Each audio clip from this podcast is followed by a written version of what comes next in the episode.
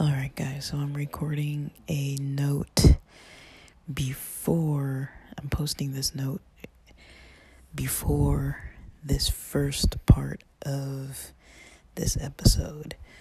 So I have broken this episode into two parts. My first recording is almost an hour long. I had a lot of speculation. You know, I was wanting to talk about Christianity before the writings of the New Testament, and kind of the process of how the ideas got formed. So this first episode has a lot of questions, a lot of speculation, a lot of poor dates. I wasn't accurate with the dates because I was going by my memory, so I was kind of guessing. The second part is actually going to have more accurate dates. It's actually going to talk about the specifics of the seven ecumenical councils. I don't know how to pronounce it, but the first seven councils, the first one being the Council of Nicaea,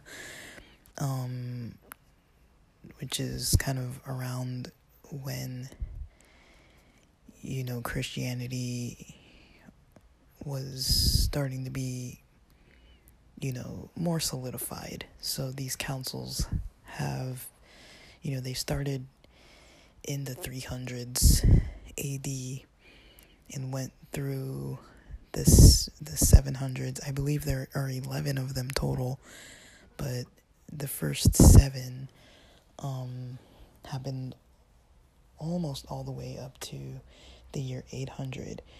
And so there's like a 500 plus year period where there's you know, these councils going on in different countries and different parts of the world. And then before those councils, there were like, you know, 300 years or so since Jesus was on the earth. So there was a big gap between when those things were starting to be solidified by different churches, Orthodox, Catholic, different kind of churches. And my main interest is, you know, how did Christianity look? You know, so it kind of gives kind of my speculation on it from my own understanding in this first part, and then it goes more into kind of what the history says as far as the dates and the terminology and what was happening at the councils. I also had the accurate dates for, you know, the books of the New Testament. I was incorrect. I spoke incorrectly, saying that Mark was the first book, Mark was the first gospel, but Galatians was the first New Testament book written. Let me see. Let me just put the date in here because I want you guys to have some accurate information. And if in case you don't watch the or listen to the next one, my notes are kind of. I write my notes on my phone, so let me see. So I'll just read this note. It's from havefunwithhistory.com. It says I wrote this, I think, this note, and then I put the link. You know, Mark was the first gospel written near the years of 60 to 70 A.D. The first New Testament book written was Galatians. All books were written between approximately 49 A.D., which is when would have been technically maybe one of the earliest times that Galatians could have been written. There's like a range. All of them have like a range. So I didn't put the range for Galatians, just The earliest part of that range would be 49 AD for Galatians, and the latest, which would be the end range, would be 95 AD for 3rd John. So you can kind of see it took about, let's say, if Jesus' death was about 33 AD, that's about 16 years, approximately 16 years at the earliest, before Galatians was even written. And so, you know, there was a time when there was no New Testament texts anywhere.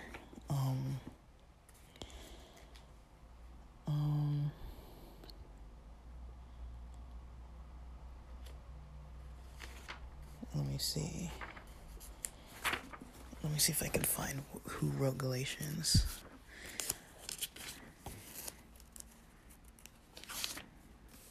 Turning these thin pages. Paul, an apostle. So the salutation assumes it was Paul.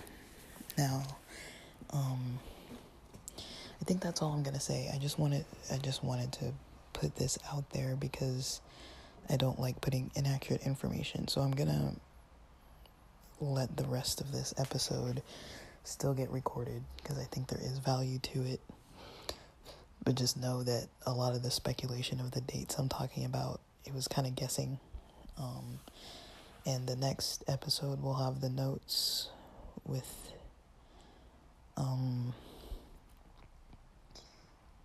more dates, accurate dates for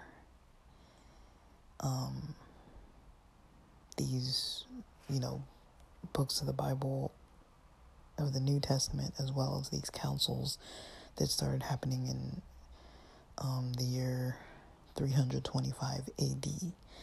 So we'll go from there, and then I'll start explaining what was discussed in those councils and try my best to define some of the complex terminology. The reason why I think all this is important is just to show how the church, the Christian church, kind of formed its ideas. You can see that there are all these ideas about the Trinity, about divinity of Jesus, that seems like maybe those ideas weren't fully there.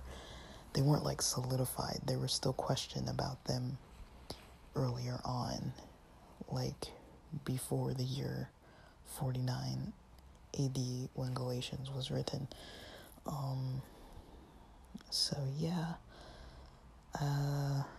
just want to put that out there.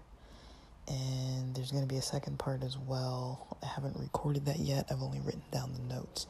And I have to go through my notes while I'm recording it because I do not have that committed to memory. And then we'll keep going. All right, guys. Hopefully this is helpful. And the reason why I'm cutting this into two parts is because it would be way too long. I try not to go too far over 1 hour. So, all right, with that, here comes this part 1, and then you'll have part 2. I'm going to post them both at the same exact time, so part 1 and part 2 will be available simultaneously. All right, Theory and Theology, what's up? Let's hope that this episode does not get cut off. It is raining, my Wi-Fi is not that good today, and so I'm on 5G. Let's try it out. That was working before, but lately my 5G has been not as good as usual, so I don't know.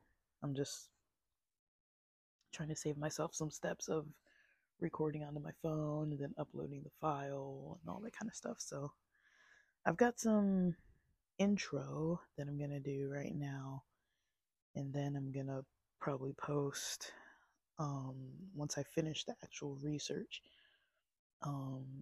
So this question keeps coming up online because now I think it's kind of connected to my algorithm situation, because I've been studying a lot of history about the church.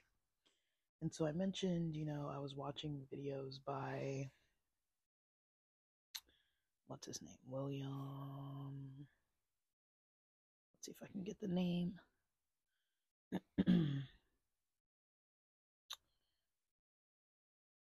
Gotta look through my history. Matt Whitman. I don't know where I got William from. So Matt Whitman, he goes to a lot of churches, and, you know, he meets with the priests or the clergy or whoever and talks to them. And so, you know, it's kind of interesting. So I think it was the Orthodox Church that mentioned that they were the first church that came at Pentecost. Now, I want to talk about the Council at Nicaea, and sometimes when I'm, you know, listening to stuff, you know, sometimes I'm like half napping, you know, like I turn on podcasts and other things while I'm like kind of napping, or just relaxing, and then it turns into a nap. And so sometimes I listen to stuff when I'm driving, sometimes I'm actively listening or watching, sometimes I'm just like, I'm just trying to chill, let's see if I take a nap, what happens. And so I was listening to something yesterday evening, and it seemed like they mentioned that there were multiple councils, like one or two in the year like near like 312 AD or CE, and around, let's call it 330 something AD CE, and another one in like 600 or something. Like there were these councils, right? So I'm trying to get to the bottom of this, maybe not the bottom of this, but kind of shed more light on or understand more how the church developed into what it is now. Because I explained, you know, how I grew up in an Adventist church. I kind of explained how that church was, how they had like different rock churches, like a rock church, or like more like drums, and it's kind of like, I wouldn't really call it entertainment, because I think when people are doing it, they don't feel like it's entertainment. They feel like it's worship. I don't think I've ever gone to a church really and felt like it was entertainment, but I have heard people say that before. Like I remember going to like a Black Adventist church with a lot of non-Black friends, and they didn't really understand the culture, and people were like, you know, it was like not a formal church service. It was like after the church service, they had like a young adult / youth service, but there were adults there too, like older adults, because some of them like drove their own kids there or whatever. And people were clapping, you know, and like, you know, they're, you know, this was the type of church where they were a little more enthusiastic, you know, like clapping and like the amen and like the, you know, like those kind of shouting out kind of, you know, expressions weren't like to show that like, oh, I'm being very entertained. It was more like, this music is touching me when these youth are singing, you know, these soulful songs, and people were getting really kind of like in the spirit about it. And so they would clap or like, you know, or show, you know, by their energy, the people who are listening to the people singing, kind of how they were experiencing that music. It was kind of like if you've ever been in an environment where you're like in a church and it feels like really stale, really dull, really kind of like I had a friend that used to say that this, where it was like, sometimes when you're in a church, it feels like the spirit isn't there. It's just kind of like we're going through the motions. Nobody's really into it. Versus when you're at a church service or somewhere where you feel like really deeply touched by the service. There's just something that touches you, either the message or the singing or the chanting or whatever happens in that service. It might be very touching. And one of my friends, you know, I was like, she looked like mad, and she's like sitting next to me, just kind of like scowling, and I'm just like kind of like, what's up, you know? She's like, oh well, you know, worship isn't supposed to be entertainment, and I was kind of like offended, because I was kind of like, well, this is a cultural thing, like they're expressing how they feel, they're not clapping heartily because they feel like it's like an R&B concert or something. Like that wasn't the case, but I could see how people could take it that way. But she was like offended, thinking like, oh, they're trying to like put on a show, and then everyone's feeling like, oh, I want you to entertain me, so they're like clapping. And it's like, that wasn't, I could tell that wasn't what was going on, but she couldn't interpret it that way. And you know, so, you know, there are churches that are more conservative, that are more traditional, very traditional, like Orthodox and Catholic churches seem to look old, and maybe like, I think it was called Episcopal. There are a lot of churches that seem to look pretty traditional compared to the churches that I described, explaining my experiences in LA in the Adventist church, how sometimes it was in like a gym, or sometimes it's like they have chairs instead of pews, or like, you know, they might have like a drop down like screen, or like PowerPoint for like the, like a slide presentation, or maybe they'll show like a movie clip and things like that. Like some churches, some of those really ancient style churches, you would probably never see that. You know, they wouldn't, they might have microphones, or maybe if it's like a huge mega church type of place, they might have like extra monitors so you can like see from certain distances or angles, but they might not have all this like extra like updated instruments like electric guitars, drums, all that, you know, be showing like movie clips, even if it is about like Jesus or the Bible or like somebody's testimony or like some mission trip footage or something. Like they probably wouldn't be showing that in the service. It might be something they would take outside of the service and have like a separate kind of meeting and have it that way, not during the worship service. So okay, so saying all that, you know, I think it was the Orthodox Church that said at Pentecost, which is described, I believe, in the Book of Acts,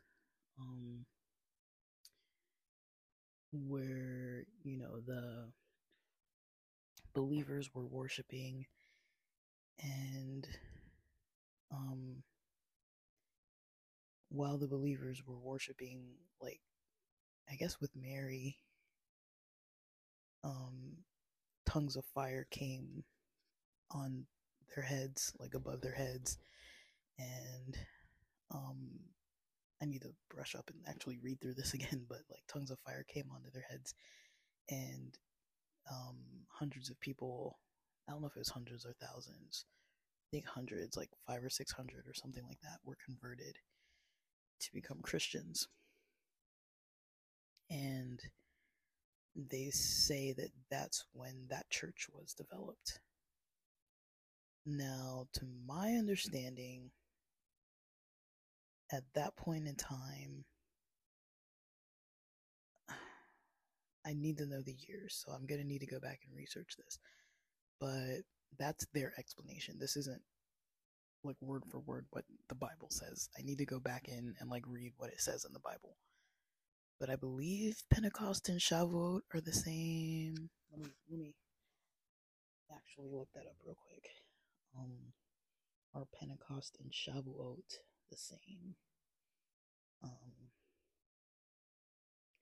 Does it come from the same thing? I'm gonna search that right now. Are Pentecost and Shavuot the same?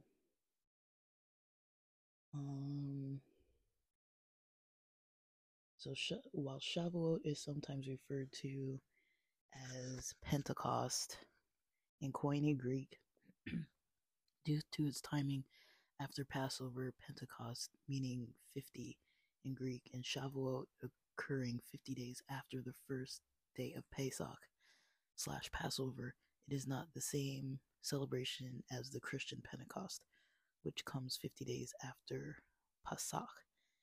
So Pesach is what Israelis, at least currently Israelis, or maybe it was a historical thing, referred to as Easter. But the first of those days, before Christians started celebrating Easter, and what is now Pentecost, when people still had the Jewish holidays that they were celebrating, and there weren't any of these other holidays that were trying to match any of these other Roman or Greek culture days. They were based on like the sun worship and things like that. I believe in the Bible times, in the first experiences of these would have technically been on the Jewish holy days, and then throughout time, you know, after these councils, once, you know, the Roman leaders started getting involved and, you know, Christianity became a religion of Rome, like their main religion, Rome is the one that started changing everything outside of Judaism, so that, you know, there's Easter. There was not Easter before. There was not, like, if you look in the Bible, you don't find Christmas, you don't find Easter, you don't find Halloween, you don't find Thanksgiving. None of those holidays are in the Bible. Even what we have as the new year, it's based on the sun. It's not based on the lunar calendar. Rosh Hashanah, the Jewish New Year, is a different date than the new year of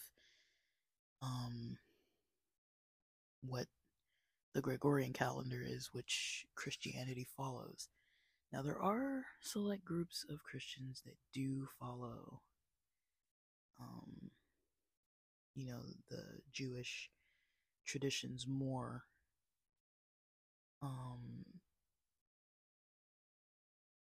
So Messianic Jewish congregations do kind of take the roots back to before Rome changed everything. So as I understand it, their practice is more similar to what the early Christians would have been doing. Like, say, you know, when Jesus died in the year, you know, when he was crucified, and I believe one of those churches said, you know, he was raised 40 days later, he raised from the dead. Even during that time period, people weren't celebrating Easter, there weren't really a lot of, like, non-Jews involved in Christianity. It was mostly Jewish people who believed in Jesus as, at the least, a rabbi. Some believed he was a prophet, you know, a healer. Some believed he was the Messiah. Even the idea of Jesus being God, the divinity and the Trinity and all these things, that was a little bit of a question that did come up in the writings of the New Testament. But mind you, these writings were published or made available like multiple decades after the death of Jesus. And so they weren't written like right at the year 33. Like, they were written like way later. And I really need to get a timeline together on this stuff, because I'm kind of bad at, you know, once I hear something and then, you know, it goes past my memory, I kind of forget the years. But I'm trying to create a timeline of like when things changed in the church. Now, I'm not here to say what's right, what's wrong, but, you know, ever since my youth, you know, I always had a question, like, because I would read the Bible and I picked up on this just naturally on my own. I was like, okay, like, yeah, they talk about Jesus and all that, but I would look and I would be like, oh, so, you know, you would think, you know, Jesus lived to be, you know, let's say 33 or so, right? Like, he lived a pretty long length of time. So what would stop people from, you know, you would think within his 33 or so years on earth, you would have seen a Christmas celebration or a celebration of his birth or something, even while he was living, right? I was like, well, why don't they ever celebrate Christmas? You know, you see Jesus celebrating Hanukkah or the Festival of Lights, but you don't see Christmas celebrations. And I need to charge my mic. I'm going to save this for now. I'm going to charge my mic. All right, I'm back. So, yeah, since I was younger, you know, I was like, okay, that's kind of odd that, you know, Jesus had his birth, the virgin birth, you see the birth story happen, and it seems like a big deal. At least some of the accounts show that, you know, there were, you know, the Magi who came after his birth but were following the star, looking for him. You know, King Herod heard about him and, or the birth, and started killing all the babies around his age range because he was paranoid about this potential king coming into power and taking him over, taking his place, killing him, whatever was going to happen as the king of the Jews, because the Jews were being ruled over at that time by Herod. He, or I don't know if it was his wife or his daughter or whoever it was that had a role in killing John the Baptist, the cousin of Jesus. You know, Jesus kind of disappears a little bit until, like, you see him at the temple when he's about age 12 or so, which, you know, he's probably considered culturally maybe a man by that point, or maybe he was in the process of becoming bar mitzvah. I don't really know. That's kind of how I read into it usually. Was that's why he was in the temple, you know, with these other, like, scholars, and showing that he was learned, and, you know, people valued his teachings, and, you know, he seems like he's accepted as a legitimate rabbi, you know, when he starts his ministry. You know, he gets baptized. He starts his ministry. He calls disciples, a lot of, you know, fishermen and things like that. He doesn't go looking around the temple, you know, for other, you know, maybe people who would have already been shining students in the temple, already approved to, like, study under rabbis and had, like, a good reputation. He chose the people that, according to Velvet Elvis by Rob Bell, yeah, he was, you know, those people who were working with their fathers or working in some kind of trade didn't really cut it.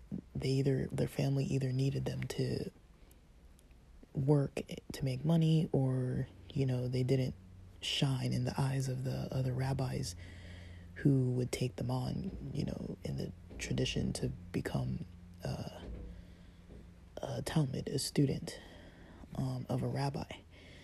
He went and he called his own students, and he had disciples. This was a common practice. You know, rabbis had students, and that's how you would learn, and then you could become a rabbi or whatever, you know, you'd have some kind of standing. But he had 12 disciples. I believe Judas wasn't called, but Judas came along. There seems to be other people that were around him too, some women that were around him too. But he had a place in the community, it sounds like, for a few years in his 30s, where he was seen at a wedding, you know, where he did his first miracle of turning the water into wine. Like, you see him, at least for, like, it seems like approximately a 3-year period, as well as maybe when he's about 12 years old. You never hear about, oh, it was the birthday of Jesus, you know. So there's this kind of mixed storyline, because I know at that time period, maybe in the culture, only kings really celebrated their birthdays, you know, from what I've been taught. It wasn't like everybody would just be, like, celebrating their birthday all the time. It was something that, like, kings and royalty did. They celebrated their birthdays. But, like, the annual, like, you know, your first birthday, your second birthday, like that. But it seems like they kept track to some extent, because eventually you'd become bar mitzvah. And so I don't know where that tradition came from or where it started, but it seems like somebody was keeping track of that year. So age did have some kind of significance to it, but I guess maybe culturally people weren't celebrating birthdays the way that we do in Western culture today. But it also was I was also kind of like, okay, well, if people did consider that he was the king of the Jews, or going to be the king of the Jews, or the Messiah or something, wouldn't they have, like, tried to celebrate his birthday or something, you know? Like, I don't know, it just never really added up for me. And then Easter, of course, you know, that came after the fact. There was no Easter. There was another holiday that was like a Roman pagan holiday that is Easter, basically. And now that same day is the day that, you know, Christians no longer follow that holy day that was in the Bible time. There's that, I guess, confusing date where they say in the Jewish month of Nisan, one account states that Jesus had a Passover Seder the night of Passover evening, and then the next day was crucified. Another account states that he had a dinner that wasn't a Passover Seder, and the next day was crucified. And I think those dates are Nisan 14 versus Nisan 15. And so the early church, it seems like they were split in the commemorative years of remembrance of, you know, the crucifixion of Jesus. They would either celebrate on Passover or the day before Passover, because the way the Jewish days go are there's evening and there's morning. According to, you know, the creation story, there was evening and morning. That was the first day.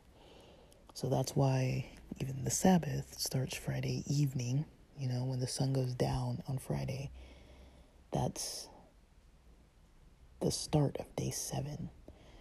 Day 7 ends when the sun goes down on Saturday night.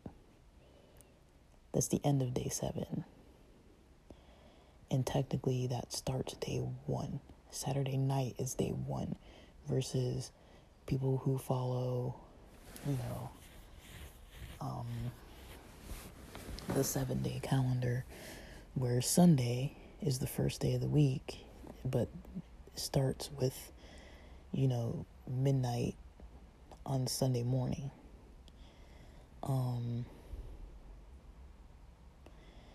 And so right now I'm recording this on Sunday. It's technically 4:49 p.m. I'm probably going to post this on Monday or Tuesday. It's 4:50 now, 4:50 p.m. Sun sets around 5:30, 5:25, something like that. So technically, the first day in the Jewish days, since Saturday night is when day one started, when the sun sets tonight, that technically starts day two of the week, which is Monday, versus, you know, in Los Angeles, we consider midnight to be, you know, Sunday. Once it's midnight, it's now Monday morning. So yeah. And so, let me see. So I've only got a couple notes, but I'm going to finish my notes and then I'll finish the rest of this post. But this is just my intro to kind of what I'm trying to talk about here. So, you know, I talk about Henry Abramson a lot. He talks in some videos about Christianity, how it was originally a sect within Judaism, because the early Christians were Jewish. The early Christians, like the very early Christians while Jesus was on earth, were majority Jewish, and they were born Jewish. They came from Judaism. They were worshiping with other Jews. They had a rabbi named Jesus, or a rabbi in their community who was accepted named Jesus, and some of them were his disciples. And they followed his midrash. They followed him, his teachings. Now that's why you always see the Pharisees and the scribes and all these other leaders kind of like challenging him, because they're like, you're not doing things the way that we do it. You know, all these other people who were leaders, you know, and rabbis and teachers, you know, they would have had students too, but they would have all kind of been teaching in line with a certain method. And he was kind of on his own path of teaching that seemed to be rubbing them the wrong way.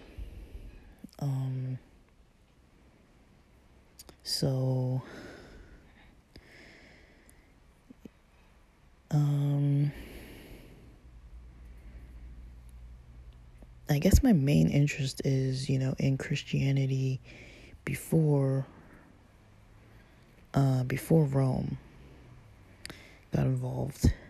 Because at the time when Jesus was alive, you know, Rome ruled, but, you know, Rome hadn't adopted Christianity as a religion. It wasn't really that widespread yet. It was still technically Judaism. I don't really think people were called Christians yet. I think they were still considered Jews, and Jesus was a rabbi, and they were following him. Those who chose to follow him were following him.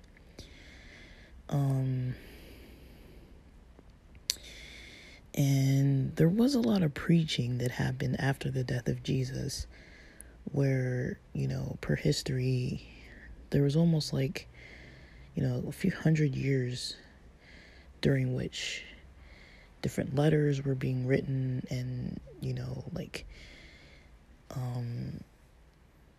the New Testament was being formed, like, those letters were being written, like, the Gospels, and, you know, because when you think of it, when Jesus was on earth, there were no Gospels. The New Testament wasn't even there yet.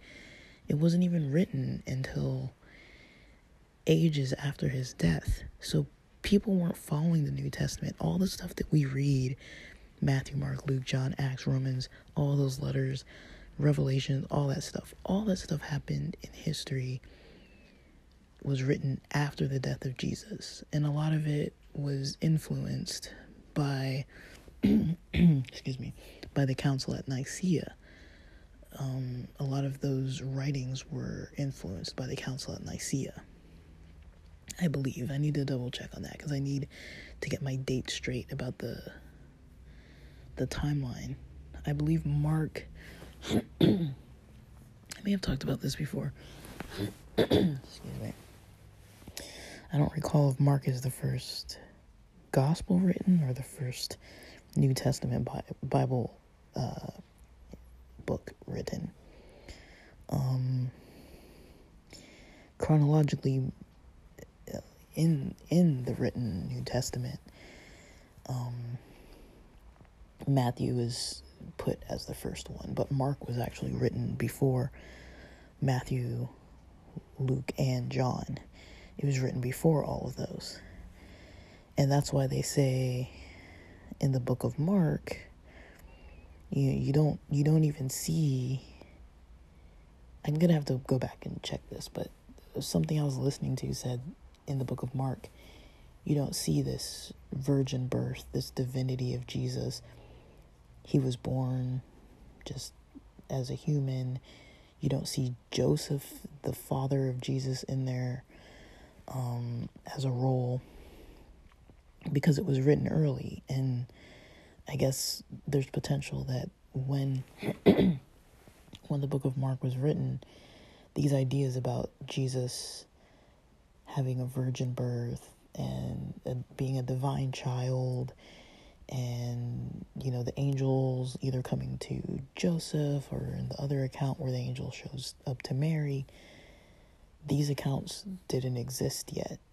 These are different accounts. Like, Mark doesn't show those accounts, apparently. Now, this is what somebody said that I was following there. I was reading what they wrote. Now, is that accurate? I do not know. I need to go back and check. So this is stuff that I'm going to put in my notes to check on. But that's what I'm going to be reading up on, and that's what I'm going to record on next. I'm going to attach it to this episode, because these are things I want to know. So basically, I'm going to have to write this stuff down. So we're going to look at the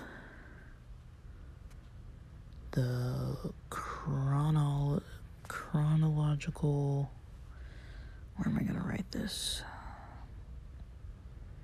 All right, we're going to look at this chronological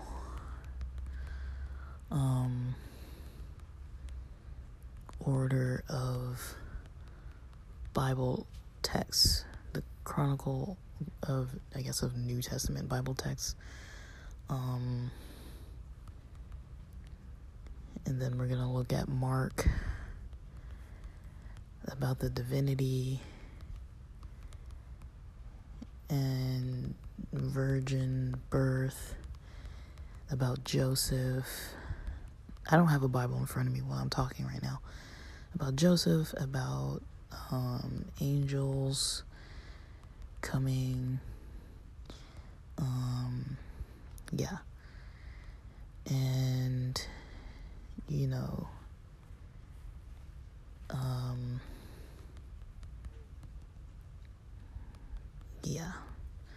so I want to see when these books were written,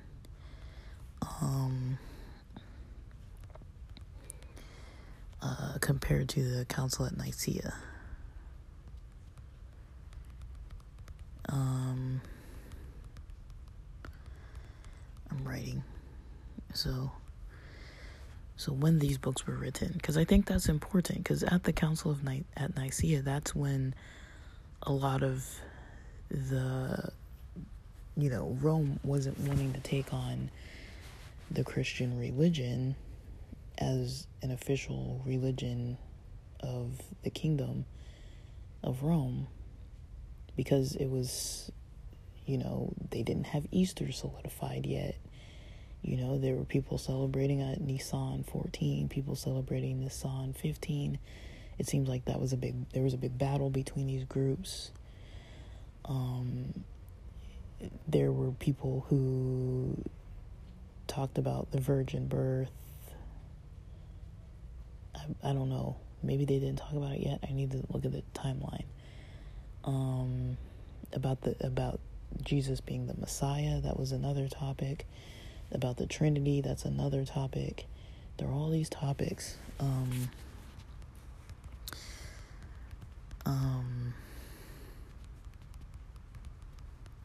And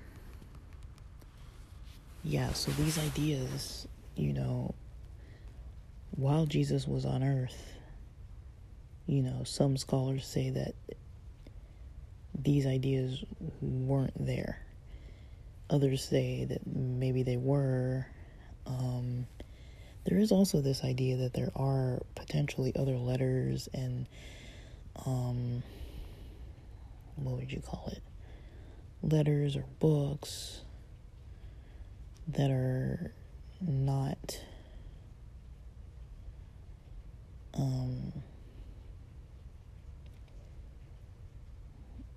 like letters or, you know, books that, you know, weren't found, or maybe they got destroyed or lost or something. But I do think it's very important that there's this timeline where there is no New Testament yet. There's this timeline where, you know, Christians are basically Jews at a certain point. They're not modern day Christians. They're not worshiping on Sundays. They're not going to church on Sundays yet. That doesn't exist. They're still celebrating Jewish holy days. They're still, before they get excommunicated from the Jewish synagogues, they're still worshiping in synagogues with other Jews. This is even after the death of Jesus. You know, early Christians were still Jewish. But over time, you know, all this changes once, you know, more Gentile, non-Jewish people start joining the religion.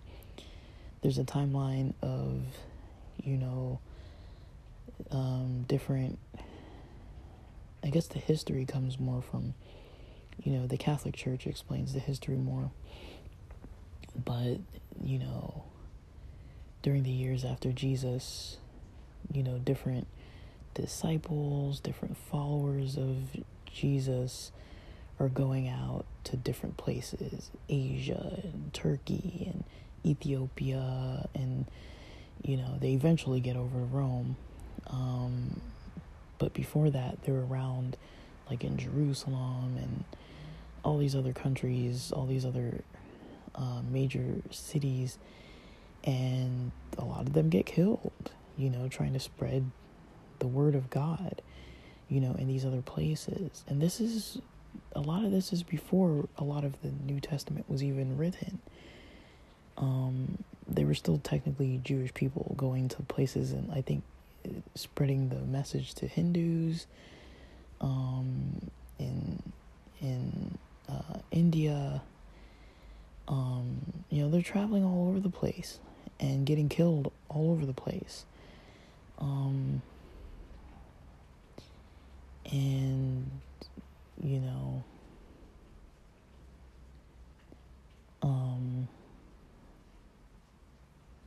yeah, John writes the Book of Revelation at a certain point when he gets, you know, exiled to the island. He writes the book of, he has a vision and writes the Book of Revelation. Then, like, while these people were still living, they're still writing, you know. So after Jesus, it took that long, you know, for a lot of these books to be written. And if you think about it, you know, I don't really know the ages of the disciples. People in the movies and stuff, they always seem like they're like old men, like old white men. According to Rob Bell's book, they must have been around maybe the age of 14 or something. Because when you think of it, people's lifespans weren't that long, and they were working with their fathers. So let's say their fathers even lived to be 60. These men were younger than 60 because Jesus was like in his early 30s. Let's say Jesus was about 30. So he was choosing people that still had fathers alive. So let's say that they were probably 40 years old or younger.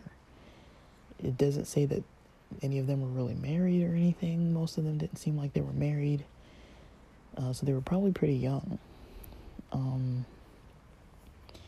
mean, I don't know for sure. I'm just saying, like, I don't remember hearing about the disciples being married. And it seems like quite a few of them, some of them did have their own trade, like Matthew was a tax collector and things like that. Like, he was already working, but there were some other guys who weren't, you know, they were working with their family, in their family trade.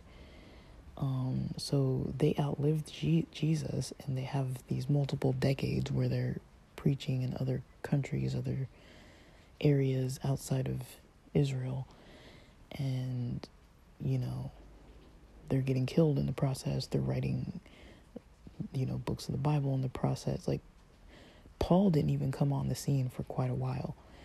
And so, you know, Paul wrote a lot of books of the New Testament, you know. And so, you know, that's kind of what I want to explain, because I feel like it's not clear, you know. When we look at the Bible, it's easy to see all the kind of modern day stuff, and I'm not saying it's wrong. Like, at a certain point, it's like whatever. At a certain point, you're still worshiping God, and if that's the whole point, you know, whatever way the religion says to do it, whether you're going through Mary or going through the saints or going through Jesus or believing in the Trinity or whatever, it's like, well, I think the thing that all these religions have in common, including Islam and Judaism, is that they're worshiping God. There is kind of like that, you know, concern that Jews and Muslims have that, you know, some forms of Christianity, according to them, use forms of idolatry or worship other gods. Some people would say that worshiping the Trinity is almost like worshiping three gods. Someone did mention that, you know, Judaism being monotheistic, it was rare. There weren't like really monotheistic religions like that around.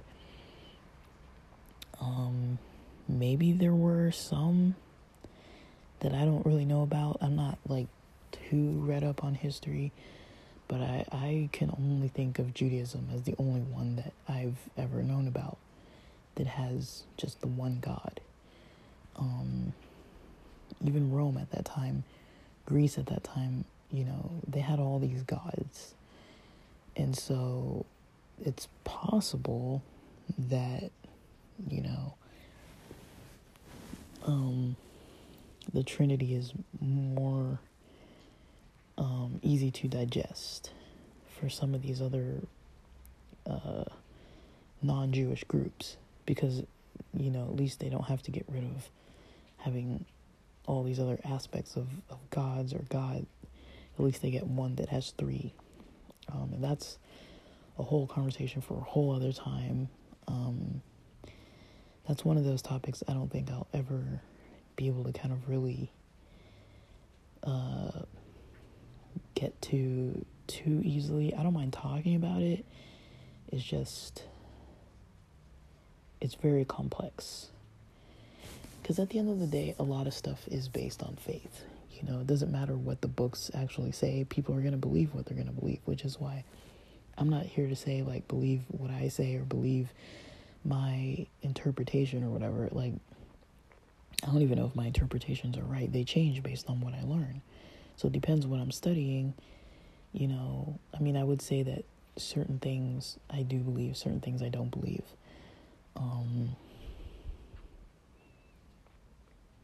And, like, even for example, there's not historical proof of the Exodus. You know, Jewish scholars and historians even mention that. And so it's like, there's stuff like that where it's like, okay, there's this whole, you know, the story of Exodus and like the Jews leaving from slavery, from Pharaoh and all this kind of stuff. And, you know, if that many Jews left, like, why is there no proof of pottery or anything that, like, what, did they just leave and not take anything with them at all? All those people took nothing with them and then went wandering for 40 years, you know, in the desert. There's nothing in the desert. There's nothing in the Dead Sea or the sea that, you know, I mean, they think they found like chariot wheels or something. I don't really know.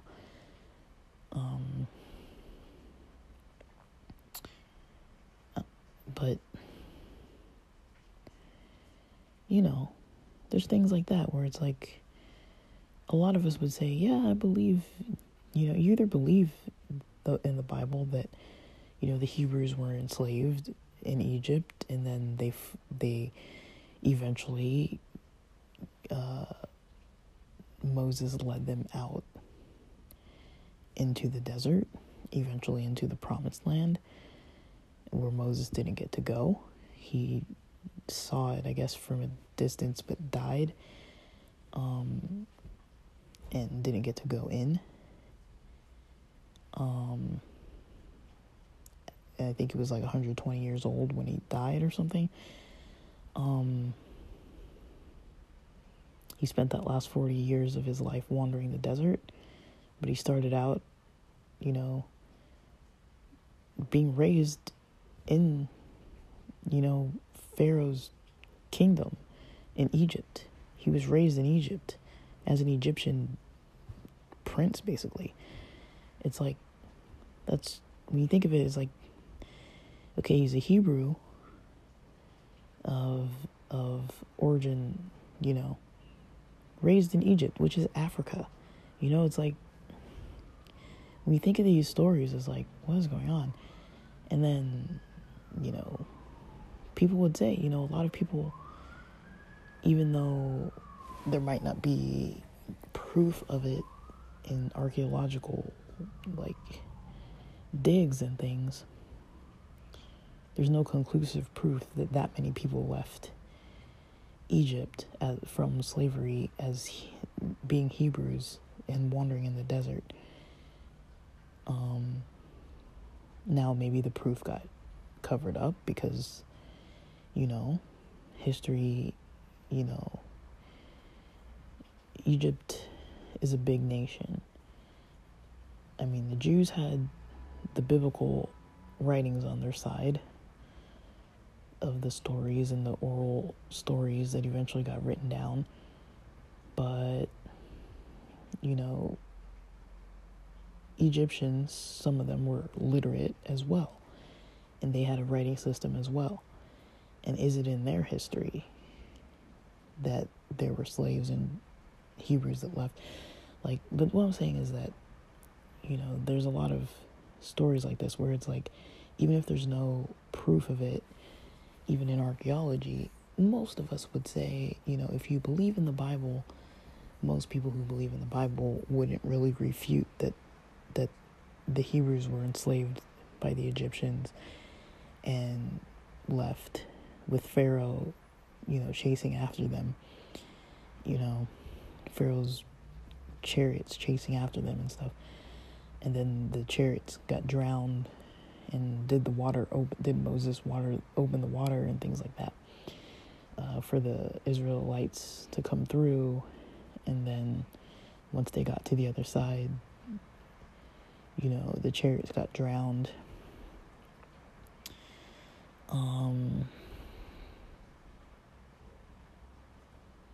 Most people wouldn't, put up too much of a fight about that. When it comes to the Trinity, that's very much a big part of Christian doctrine. Most churches believe in the Trinity. I would say Jehovah's Witnesses don't. There are select groups that maybe question it, but I'd say most, probably 95, 98% of Christian groups believe in the Trinity. I know there are a lot of individual Christian people who kind of question it, but I don't really know that many actual denominations that outwardly say, we don't take on the Trinity as, part of our beliefs. I think the Jehovah's Witness Church is the only church I've ever heard outwardly saying that, but also there aren't a lot of there are some churches that I've never, heard from, the Jehovah's Witnesses. They've knocked at my door, and I've studied with them for a little bit, and so that's how I know, because I heard them say it, and I had one of their free Bibles that they gave me that had their version of the Bible. They took out, it doesn't have John 1:1, as the other Bibles do. They say that theirs is a translation, not a version they taught me, and I don't know how accurate this is, that a translation is, you know, taken from the original scrolls or texts versus a version which is translated from an actual translation of the original text. So they state that they have a translation and that theirs is more accurate. You know, John 1:1 that says, you know, in the beginning was the Word, and the Word was with God, and the Word was God, or whichever order that goes in. Their Bible literally doesn't have in it the Word was God. They don't have that in there.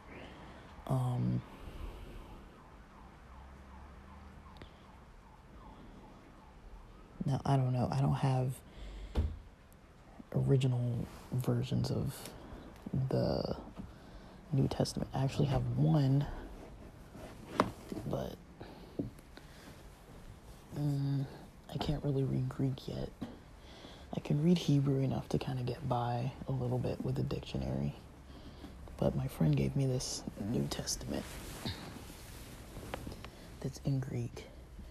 It's called, and it has a dictionary, it's called the Greek New Testament, 4th Revised Edition. I don't know what version of the Bible this is. I've barely ever looked at it. United Bible Societies, Dutch Bibelgeschaft. I don't even know. I've never seen that word.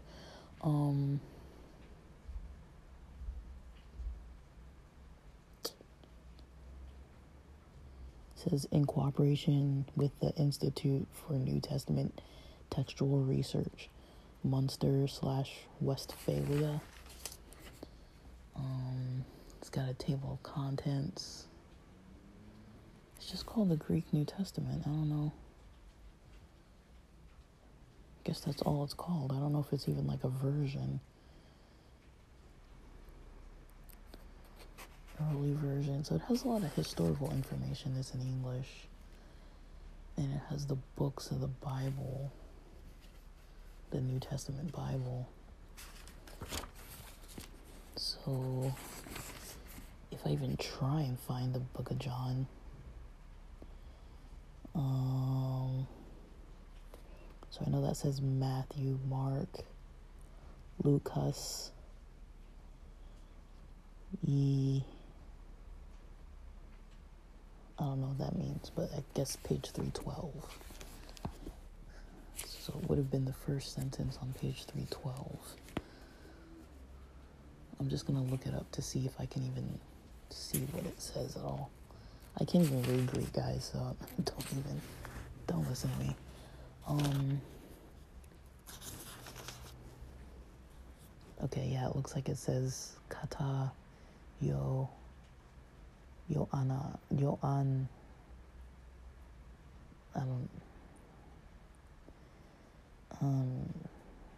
so kata, and then I, omega, a, n, h, n.